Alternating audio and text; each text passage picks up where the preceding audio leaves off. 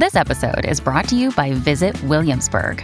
In Williamsburg, Virginia, there's never too much of a good thing. Whether you're a foodie, a golfer, a history buff, a shopaholic, an outdoor enthusiast, or a thrill seeker, you'll find what you came for here and more. So ask yourself, what is it you want? Discover Williamsburg and plan your trip at visitwilliamsburg.com.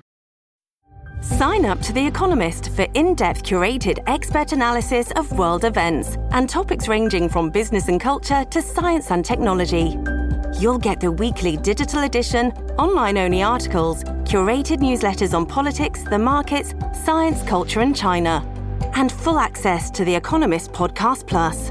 The Economist is independent journalism for independent thinking. Go to economist.com and get your first month free. Welcome to the New Books Network. You're listening to New Books in Geography, a podcast channel on the New Books Network. I'm your host for today, Stentor Danielson, from the Department of Geography, Geology, and the Environment at Slippery Rock University. Today, I'll be talking to Bjorn Sletto and Joe Bryan, editors of Radical Cartographies Participatory Mapmaking from Latin America, published in 2020 by University of Texas Press. Dr. Sletto and Bryan, welcome to the show. Thank you. Nice to be here. Thank you. So, to start off, why don't you each tell our listeners a bit about your background and how you came to work on this book? Um, do you want me to start, Stentor? Yeah, go ahead. So yes, uh, thank you again, Stentor, for inviting us to this to the podcast. Um, I am originally from Norway. Um, I've been in the United States for a few years now. I have a PhD in community and regional planning from uh, Cornell University, and I teach here at the University of Texas at Austin in the Community and Regional Planning program.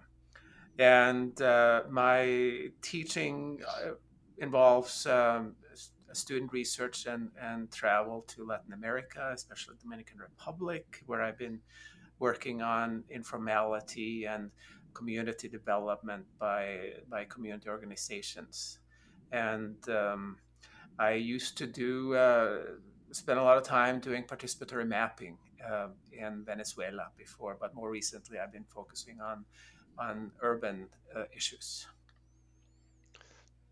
Yeah, so uh, this is Joe Bryan. I'm a professor at the University of Colorado Boulder in the geography department.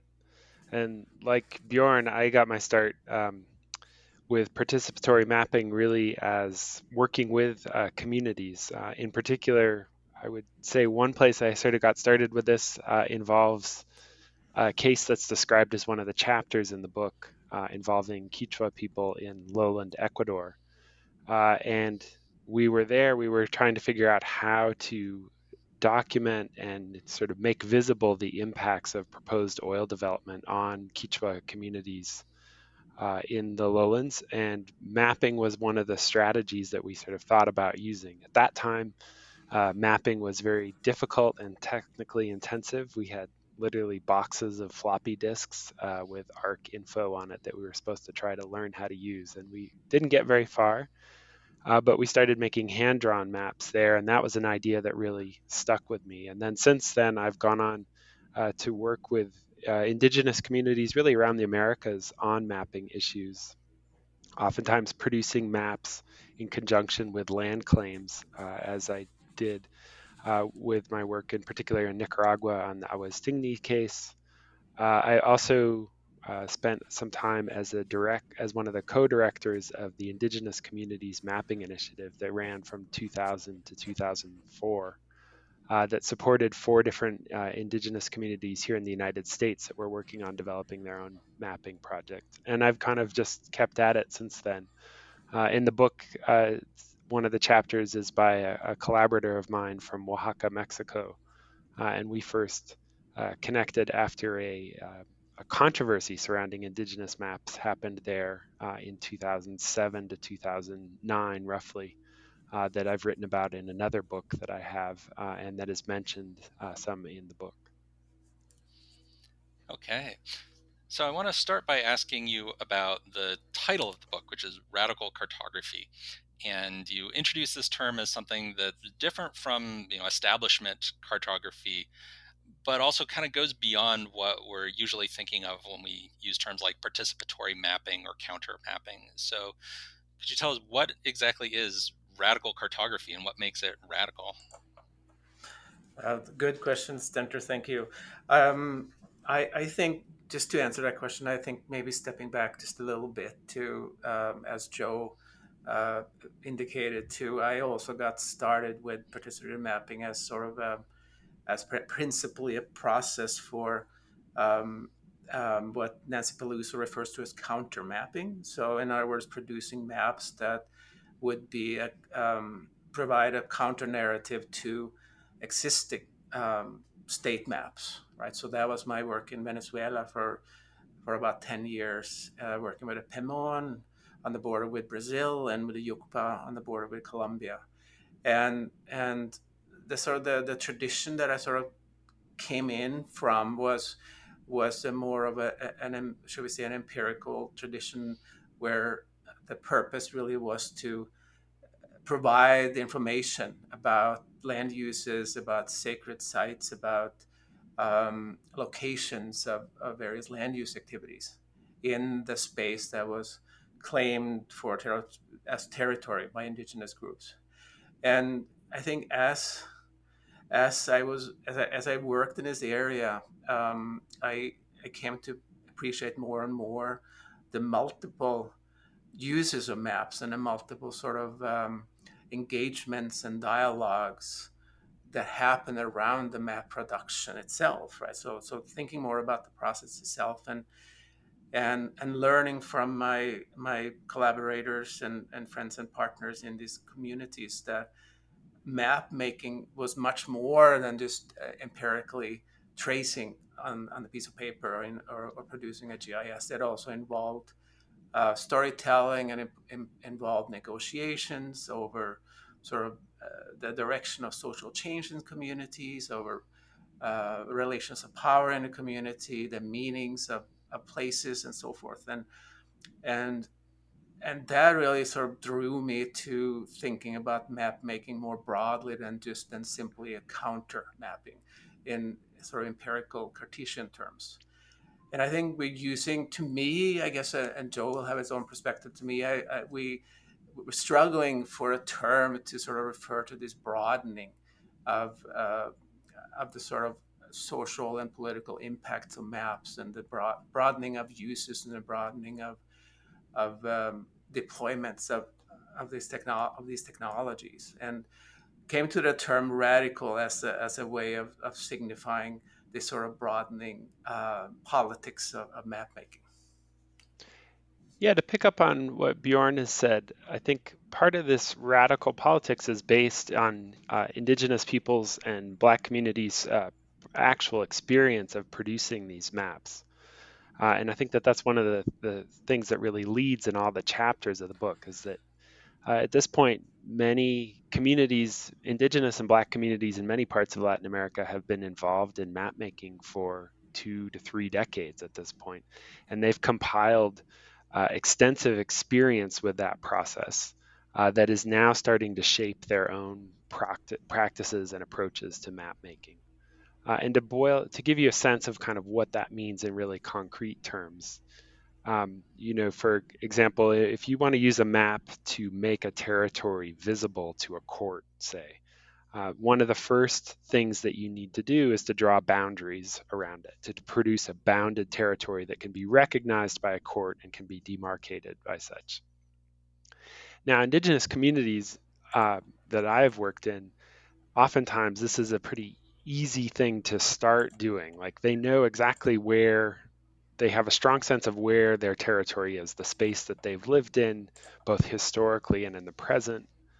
Uh, but how then to start to represent that with a sort with a set of lines drawn around it uh, to make it look like a territory to outsiders uh, is actually a little bit more complicated. And one of the things that really came to the fore in mapping projects uh, that I have worked on is that people really became conscious of how mapping and the sort of claims process itself was actually def- setting the terms by which they were drawing their territory. For example, if you asked uh, people in, say, a uh, community where I've worked quite a bit in in eastern Nicaragua, Awas Tingni, to draw a map of their territory. Initially, that map wouldn't have had boundaries on it the way that we think of boundaries as these hard kind of lines that are show up as heavy dark lines on a map that, that also can be then demarcated and physically surveyed on the ground. Uh, it's not to say that they don't have boundaries, but to say that that that com- that understanding of boundaries is very different. And what you see then in the mapping process, uh, when it's driven by claims, is a kind of a hardening of these boundaries, so that the terms of recognition are that how do we make our territory visible to outsiders, to uh, courts, to state governments, uh, and that has powerful ramifications for communities themselves. And oftentimes, um, you get to the situation where the territory that's recognized is not something that is recognizable by the very people that it's meant to benefit. Uh, and so this has fed into new ways of how do we represent uh, and how do we sort of show relationships to land, uh, territorial rights in ways that sort of break with the ways in which we would think about these in a very conventional manner from looking at maps or thinking with maps. Uh, and so the radical part of this really gets into some of the innovation and experimentation that communities have dr- driven themselves to figure out how to sort of address these problems. Uh, and there's a number of chapters in the book that go extensively into this. For example, um, Pablo Mansilla has a has a piece about mapping Wallmapu, which is the Mapuche territory uh, that covers a large chunk of the southern cone uh, in what we would recognize as Argentina and Chile.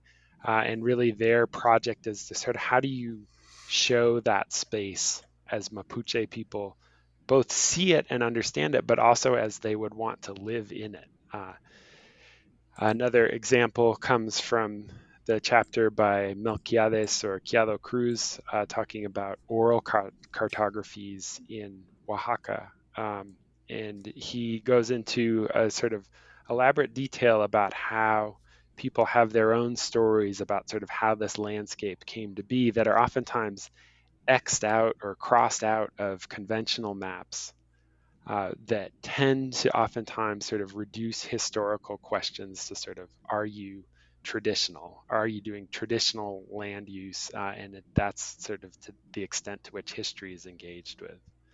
So there's a lot of sort of experimentation and reading back into the maps that that makes these sort of these maps radical in the broad sense. Okay, so that actually nicely sets up uh, another question that I had because you're talking there about some of the ways that uh, cartography can be used to make things more legible to outside uh, people like the state uh, and so forth, and kind of make a, a, political argument for something like land rights or, or, something like that. And that's a very common theme in a lot of these uh, case studies that are included in the book. But then some of them you also see mapping being used for the community's own kind of internal purposes. You know, that's not just a map to show outsiders to say, "Hey, look, this is what our our territory is," or whatever. But it's also something that is useful within uh, the community that's making this map. So I was wondering if you could talk about some of the, you know, the how those two different purposes for maps kind of connect or are intention in some of these cases. Yes, Stentor, thank you for that question. I, I to build on what, what Joe said, I, I, I think the way we use the term radical is, is sort of a little bit tongue in cheek too, in the sense that participatory mapping, the way it was uh, done in the 80s and 90s, perhaps, and and often with uh, external um, assistance and so forth from from from scholars, in fact, wasn't necessarily radical. It was it was often uh, like Joe said, uh, maps produced on the terms of the state and external entities in connection with conservation planning, perhaps, and and uh, territorial reorganization and so forth. So it wasn't uh, radical in a sense that that we we used the term. It was it was more like Joe said. You had to work with the terms, the cartographic terms of the state, and delineate those sharp boundaries, for example. And I think what's important here for this in this book is that we are indeed focusing on the on the appropriation and and and sort of reimagination of, of, of mapping by communities themselves. And with I think, and from my experience in Venezuela, it's very clear cognizance of the fact that the state is indeed requiring certain certain data in the form of a map and and yes we will produce that we will do that through this mapping process but that is just a springboard for for a much broader uh, use on our own terms of map making right so so in the case of venezuela for example with the Pemon where i worked for many years and where i lived for a while is uh, the map making was also seen as a way of of um, engaging youth by elders. It was seen as a way of engaging youth in conversations, really critical thinking about what is what is the future whole, what is the future whole for the communities, and and where are we going in terms of social change, and and you know our concerns about the loss of language and so on came out in these mapping workshops. So it just became a, really a forum for for critical dialogue, and it laid a foundation for um, for planes de vida, like life plans, like basically indigenous indigenous planning processes. It laid a foundation for um, a historical uh, project to document historical sites and, and genealogies. And in the case of the Yucpa in Western Venezuela, it, it really became a, um, a space for dialogue about the rapid changes and, and uh, reclamation of hacienda lands, and which involved um, which involved a lot of a lot of changes within the communities, movement of people within the community. So, so so yes, so I think uh, that is very important in this regard. Reminds me of the case of. Um, of Manaus, there was that Emmanuel uh, de Almeida wrote about in in the Beija-Flor Aldeia Aldea, and which is a case of an urban case, right? Which is very interesting. It's a it was a, a dozen communities, dozen indigenous groups moving into Manaus and settling in in an in the same area, and the map making really became a space for for dialogue among the groups to sort of to forge an understanding of a of a sort of collective claim and a collective sense of urban in, indigeneity, while still maintaining um, uh, more traditional ties to their communities. So, so yeah, so I think that is that's where we're getting at the radical from. That is, in fact, it's it is a change. It's an appropriation. It's a reimagination, and and uh, new ways of, of using cartography much more broadly than than the sort of territorial demarcation of the past. I would think I would add to Bjorn's sentiment there in the sense that one of the questions that communities grapple with when they start mapping and when they start really a land claim process as well is is what is what is this thing called land or what is the territory and it's actually it's a it's a seems like it should have a self-evident answer, but it's actually a lot harder to get at um, than you might think. Uh, and it comes, it sort of becomes a material problem or a concrete problem when you do things like, okay, how are we going to draw lines or boundaries around something that hasn't been mapped before, ma- or hasn't had those boundaries in the past? But Bjorn also mentions an important point too, in that that you know, many indigenous and black communities are communities that are in motion or they're moving, um, and they their territories kind of stretch and contract with those motions. Sometimes those motions are driven by uh, dispossession. So when you have like a massive open pit mine, for example, that pushes a community uh, in new ways. Uh, but on other times, they're driven by other processes like migration. So, for example, the chapter that uh, by Melquiades Cruz in the book uh, talks about a part of Oaxaca that is where many, many people have experienced either themselves migrating to work in other parts of Mexico or in the United States, or have friends and family that have done that route. And as we sort of in working with Cruz on some other projects, we've sort of dug into this idea of what is territory and this big question about like, well, how how do migrants reshape the territory, or how do they shape this new sort of shape spatial understandings of the community? Uh, as such, has been a real sort of pressing question that we've tried to like get at. And at the same time, communities are generating their own sort of questions as well. For example, uh, again, in Oaxaca, the community that Cruz writes about and many others like it have uh, community radio run radio stations. Uh, some of them now have community run cell phone networks uh, and internet access.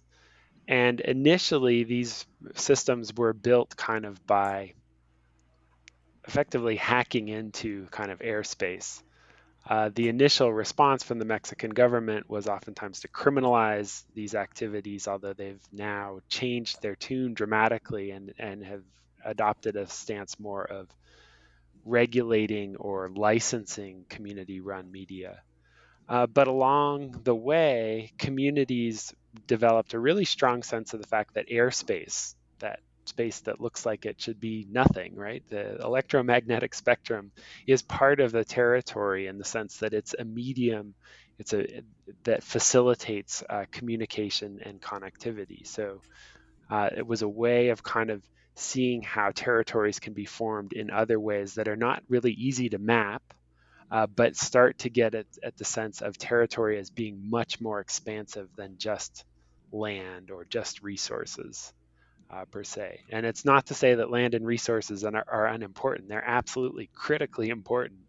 Uh, but it's uh, to sort of develop a more multi-dimensional understanding of territory, which is often precisely what goes missing from maps. And if going to add to that, uh, good observation. Uh, often in my in the, in the, work that I've done, I've um, faced situations with internal uh, debates and maybe even conflict regarding land uses, and that are often a result of pressures from the state and from investors and from mining interests and so forth. And and the mapping process then has become instead of uh, a process to follow state or imperatives in, in defining boundaries has become a space for for dialogue and and negotiation in some case and uh, between groups. And I, I, remember from working in Venezuela, the one of the things I would always I would always say is like we we don't have boundaries. Like Joe is referring to, our boundaries are are much more nuanced and and permeable and shifting. But for the purposes of this work, we are we are going to delineate boundaries, but we are not going to be delineating boundaries within these areas, even though there are in fact understandings and and usufructs and and uh, and traditions in how in how land is is subdivided and used by different groups at different times. So it's a I I think one of the things that I wanted to get across in the book is this is this the politics and the great really awareness of the potentials of map making that goes beyond the let's make a map for because the state requires it for our territorial claim. That that is this piece, a part of it now. So, um, and and I think this was interesting too, referring to returning to this point of of, of flows and travel and shifting and changes, like which is such an important theme in this regard. Um, I'm reminded of Davi Pereira's chapter on the on the Quilombola uh, land rights claims in Alcantara in, in Maranhão in Brazil. He's he was a PhD student here. We worked together for many years, and and and he he was very cognizant, of course, of, of being um, a intellectual, main, pursuing this struggle while living in the United States, uh, while being separated from family, and during COVID and so forth. It was a very difficult time, and and so we talk a lot about this this flows of, of ideas and knowledges across boundaries and the sort of what is that what is that doing in terms of this attachments and understanding of ter- territory uh, given all these given all these movements so so anyway, so so I think the, the again returns to the point of the radical being being in fact uh, more going beyond the, the sort of requisite, the required tracing of, of boundaries and the terms of the state. Yeah, I think those themes all come across very well uh, in the book. So I now want to turn and ask a, a, little more about you know how this book came together because you've got 11 case study chapters written by different authors and you've you know given shout outs to a few of them uh, along the way so far. But i was wondering if you could talk about how you went about bringing this particular set of people together and you know turning their different perspectives into this book.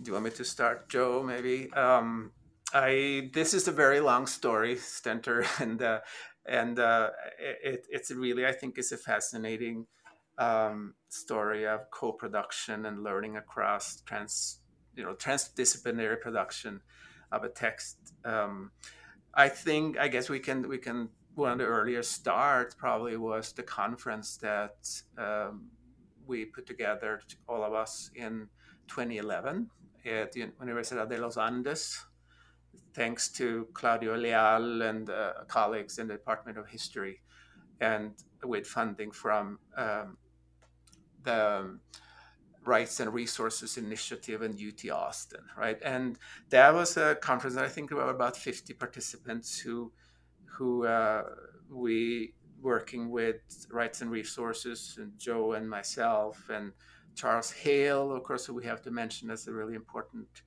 uh, co-editor and an instigator of this project, who was the director of LILAS at the time, um, as well as uh, Alfredo Wagner, who is uh, a major figure in participatory and, and radical cartographies in, in Brazil. We put together, I think, a fabulous group of people from from about a dozen countries um, to speak on different aspects of participatory mapping and including some produced some uh, short reflections in, in written form that were circulated during the conference. I think that to me, there was a very inspiring uh, dialogue that I would say really brought home that the observations that I made from Venezuela were not limited to Venezuela. I could see that these these very innovative and transformative uses and thinking about map making were, was was happening, you know, throughout the region and I would say to to me, you know, that that resulted in then an article that we produced that Joe and, and myself and others co-authored, where we sort of pulled out some major themes and really arriving at this understanding that maps are indeed being map making is indeed being transformed, like Joe said earlier, by the communities themselves.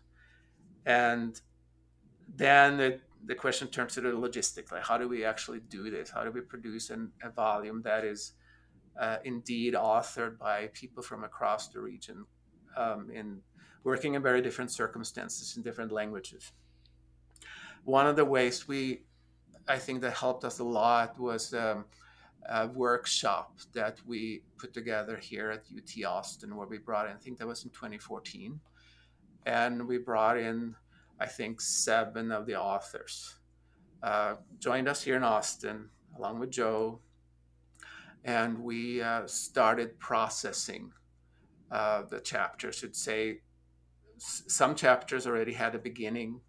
Others we we we started with a conversation, and we also were able to use recordings from the Bogota conference and PowerPoint and so forth to start to start assembling an argument for each chapter and and then that process continued through my own dialogue with uh, and meetings with uh, writers from Brazil and and and Skype calls and and some personal visits. And I know Joe has his own story of working with Melquiades and Pablo in person.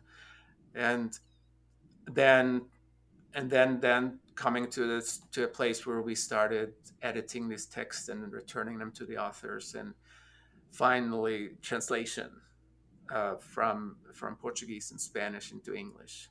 So it was a it was a very interesting, involved process. Um, I would have wished we'd had more chances for personal meetings, you know, but time and, and money and logistics made it makes it difficult. But I would say it, to me it was a it was a really fascinating process of of co-production of a of a text that crossed multiple boundaries, geographic and intellectual and, and personal and and geographic boundaries as well as epistemological boundaries. So I benefited a lot from it. I think I, I would say, at least speaking for myself, I benefited and learned a lot. I think others did too. And and it's a, a it really is a decolonial uh, way, I think, of producing academic text that I would love to continue pursuing in future work. I think to add to Bjorn, I mean, Bjorn has given you some sense of this, and I can give you another gloss on it. But you know, so much of what we know as people who are sometimes coded as as mapping experts or experts in the field of indigenous mapping that's all been built with working with communities um, and sometimes it's places where we directly are involved in making maps like bjorn uh, explained with the Pemon and yucpa people in venezuela in his case or myself in Tingni in Nicaragua or uh, in Oaxaca with uh, Melquiades Cruz or many of the other places that I've worked in my over the course of my career. And I think one of the things that comes with that experience is a real profound debt of gratitude and recognition that the fact that many of these many of our best colleagues are in communities. Uh, they're not in universities for all sorts of reasons. Uh, and that was then sort of paired with this awareness that there are very few opportunities for people to exchange ideas and experiences that sort of fall outside of the big kind of donor driven conference uh, which could be you know it could be hosted by the un it could be hosted by a conservation organization it could be host- hosted by an ngo and not to say that those conferences are not useful and good but as many of us who've participated in them know that the really interesting stuff happens usually outside in the halls uh, where people are having informal conversations about what what's really going on or what they're learning from mapping.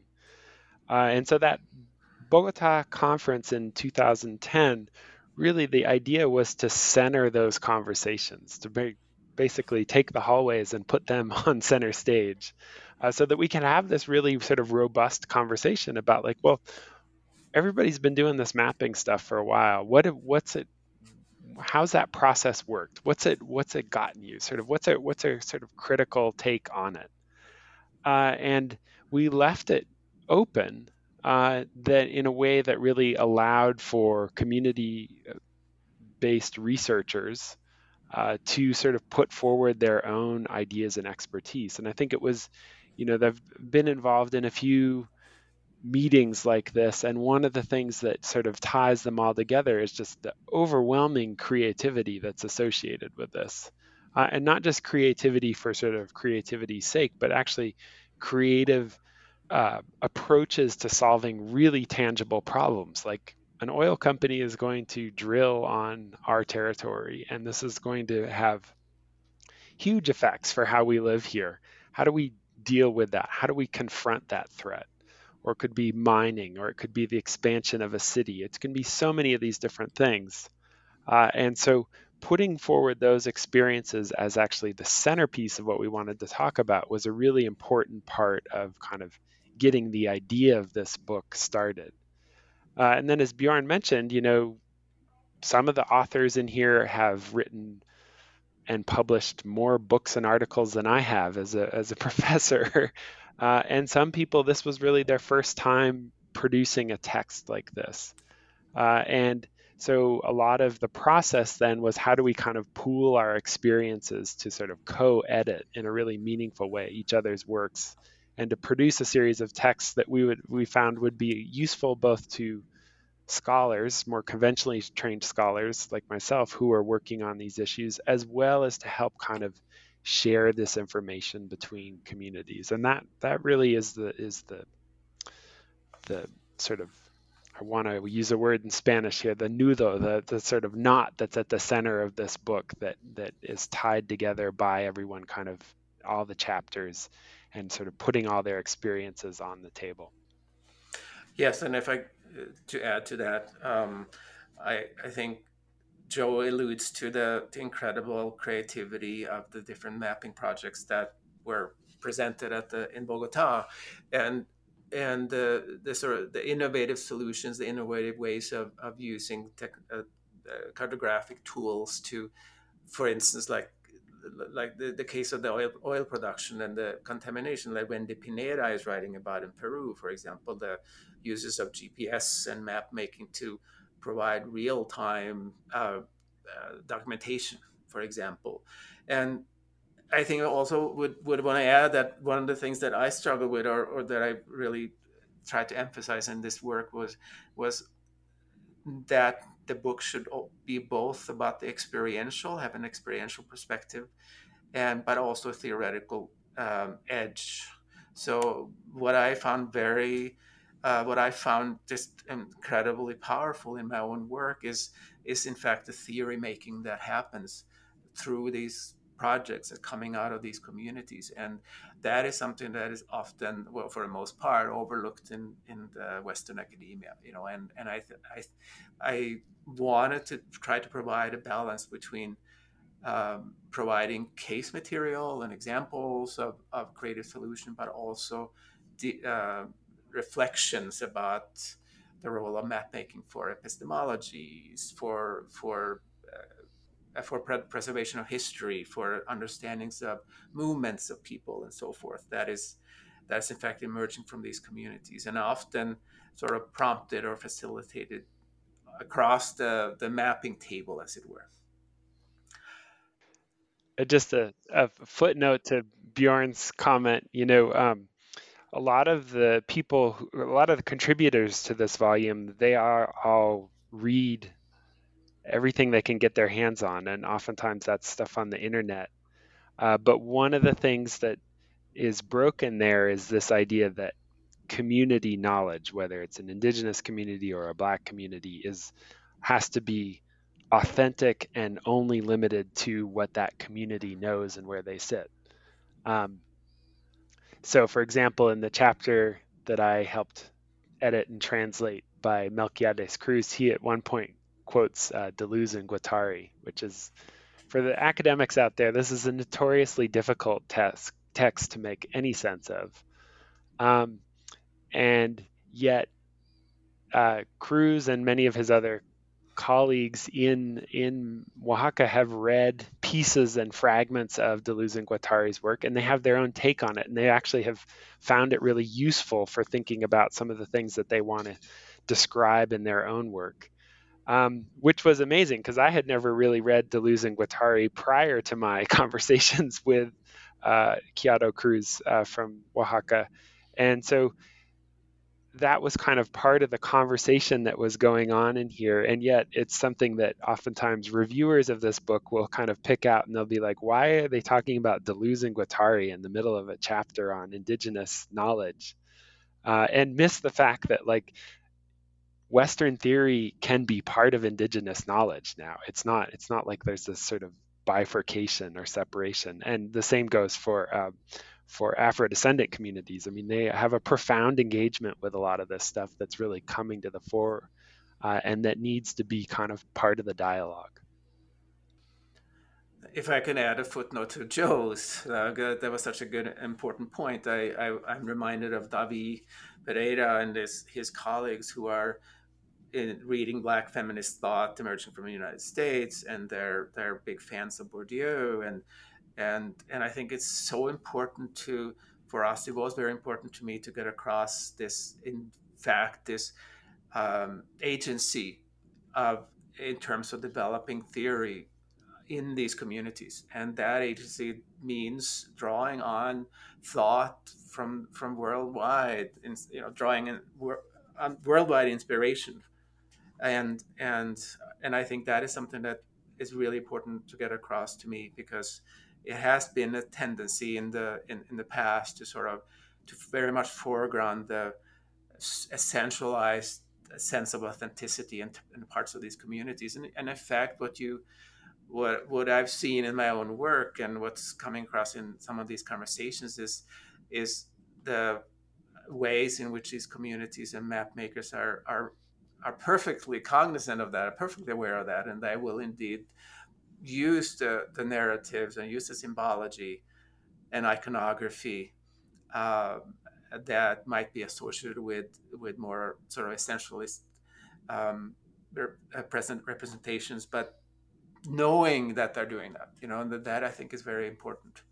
And and again, it goes back to the original questions about the radical. The radical being we are in the position to, in fact, play this game, but on our own terms, that are using mapping technologies.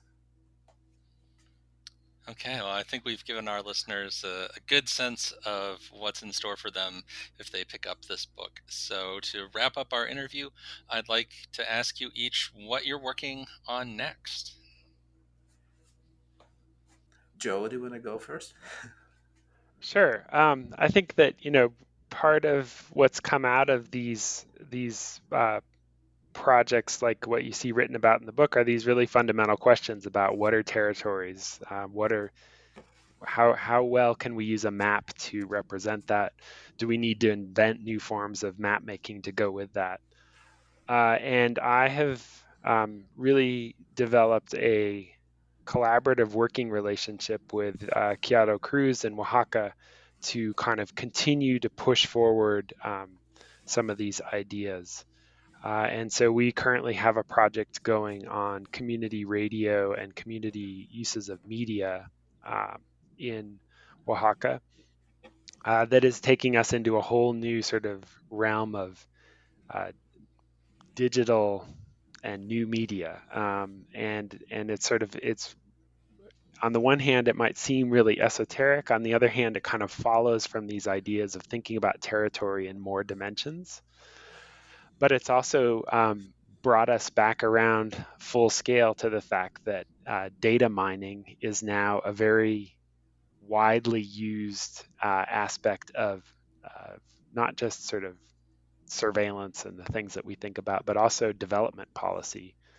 Uh, and the real sort of global trend, and especially in part in, in, countries like Mexico, is to use now data that's collected from community use of cell phones or radio or even community maps uh, to drive and determine what the next development intervention should be. And this is a very sort of powerful way of doing things that's been it's gotten a lot of attention and support from the World Bank, uh, from the Mexican government, and it's sort of billed as being post theoretical in the sense that the data is driving the the interventions and not ideological or political concerns. And in fact, one of the things we're getting at with our project is that these things are profoundly, that data is profoundly political.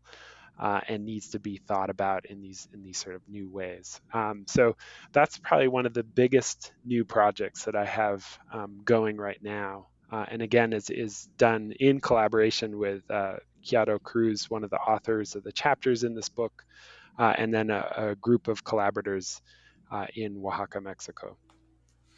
And in my case, um, my work more recently have been has been very urban focused in the Dominican Republic, especially, and um, I think what I'm what I'm doing here is I, I'm I'm picking up on on on the concepts of territory and how that is in fact is is is, is being used in productive ways by informal in informal settlements and very marginalized communities in cities. And and I was I was reminded of um, a conference that I that I was part of organizing in 2018 in the Dominican Republic when in fact when one of the authors from from Brazil, Emmanuel, was one of the speakers, and he talked about the territorial rights struggles in Brazil and and the urbanization of indigenous communities in Manaus and it struck such a chord among um, community members in the Dominican Republic in terms of in terms of struggles for for for really for rights to uh, to manage uh, their their own spaces. And and this was taking place during a period of uh, displacement caused by a, a, massive stormwater project, and so I, I'm seeing these parallels with with urban rights claims that I think are really important, and and I think trying to trying to draw those lessons into that space, I think is very important. I would say another great inspiration, I think, from this project has to do with co-production and and um, I'm embarking on an edited book project with colleagues in in South Africa and Australia that will really look at at learning as a as a way of, of bringing together both urban practice, planning practice, rights claims, and of course pedagogy. So I think one of the things that I'm drawing from from this experience is is the an inspiration to really continue breaking down boundaries between activist, academic, community member, and so forth, and and practitioner, and uh, exploring and I'm trying to understand new ways in which these boundaries are are troubled and broken down, and and uh, with a goal towards uh, more liberalization and uh, I mean with uh, towards um, democratization and, and rights for informal settlements. Okay, well, that all sounds really exciting. Uh, so thank you both so much for coming on the show. Thank you. Thank you. You just heard a conversation with Bjorn Sletto and Joe Bryan editors of Radical Cartographies Participatory Mapmaking from Latin America, published in 2020 by University of Texas Press.